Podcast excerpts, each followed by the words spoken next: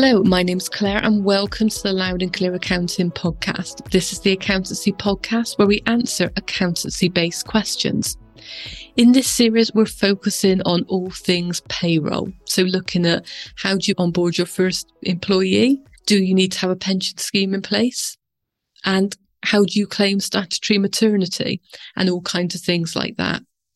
In this episode, I'm still focusing on those of you who are director of a limited company. And I'm going to be answering the question of what's the best way to pay into your pension. Now, as always, before I answer the question, I need to do my two quick disclosures. So the first is I'm a UK based accountant. So I'm going to be giving advice to UK based businesses. And the second is that because I record these podcasts by myself, I'm going to need to generalize my advice quite a bit. And in order to keep the podcast episodes as short as I can, I'm going to have to simplify things as well. So just keep those things in mind if you're planning on taking any action based upon what you hear on these episodes. So that's the disclosures out of the way. So let's get on with answering the question. So as a director of a limited company, what's the best way to pay into your pension? Now, I will add, it's probably like a sneaky third disclosure that I am not allowed to give any advice around pensions. So if you are looking at paying into a pension scheme, getting one set up and in place, I would really recommend speaking to a financial advisor. They will be able to go through obviously your personal situation, what types of pensions are out there, you know, what matches with what you want from it, your risk levels and all of that kind of stuff. I can only give you sort of the basics from an accountancy point of view. Now, if you've got employees, you've probably already got a pension scheme in place, but one that has to match the auto enrollment rules. So maybe a nest pension scheme, people's pension, that kind of thing. Now, as a director, you're not technically treated as an employee, so you don't need to pay pension under that auto enrollment. If you've employed someone and called them a director, then they will have an employment contract, so they will need to. But the chances are one man band, you're the, the, you know, the main director, probably also the shareholder. You don't have to. So that opens up more options for you. It means then that you are able, as I've just said, to speak to a financial advisor and choose a pension that suits you. In terms of actually paying into it, because it's not auto enrollment, you're not fixed to percentages. So you can kind of pay in whatever you want up to 60,000 a year. So probably way more than most of you would ever sort of pay in. But that high amount is based upon your employer paying into your pension. So you've got two options. You can pay into your pension personally, or you can make that employer's contribution. Now, most directors will do the employer's contribution.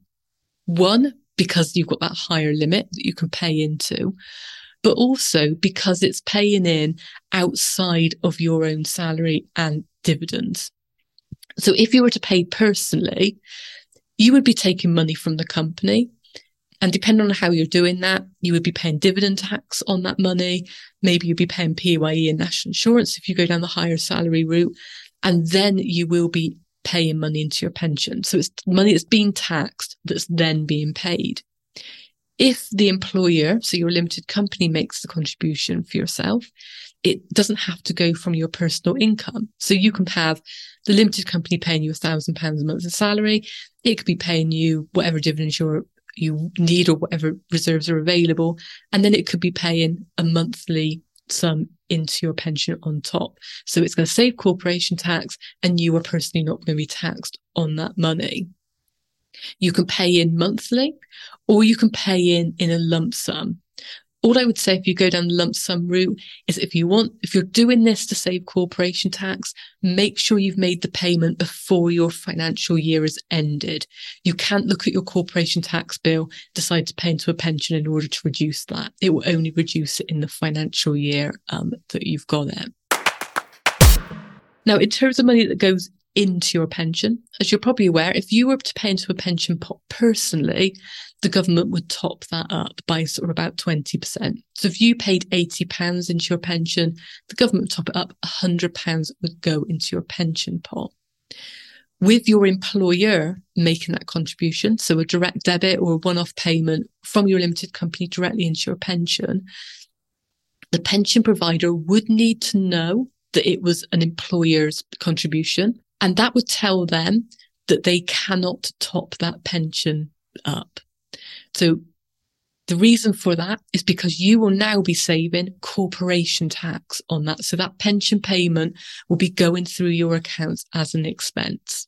So if you were to pay in a hundred pounds into your pension, your company would be saving 19, you know, if your profits are over 50,000, maybe a little bit more on that pension contribution. So if we just said it was 19, you know, you would be saving. So effectively it would cost your limited company just over 80 pounds. So cash flow wise, it's kind of the same. But as I said, the advantages are of the limited company paying in for you is that you can choose a pension scheme that suits you. You can pay it in whenever you want and whatever sort of amounts you want up to that sort of 60,000. And it's almost like additional income to your future self because you're not going to be paying personal tax on it before you pay that in. So I hope that helps just as sort of a basic sort of starting point.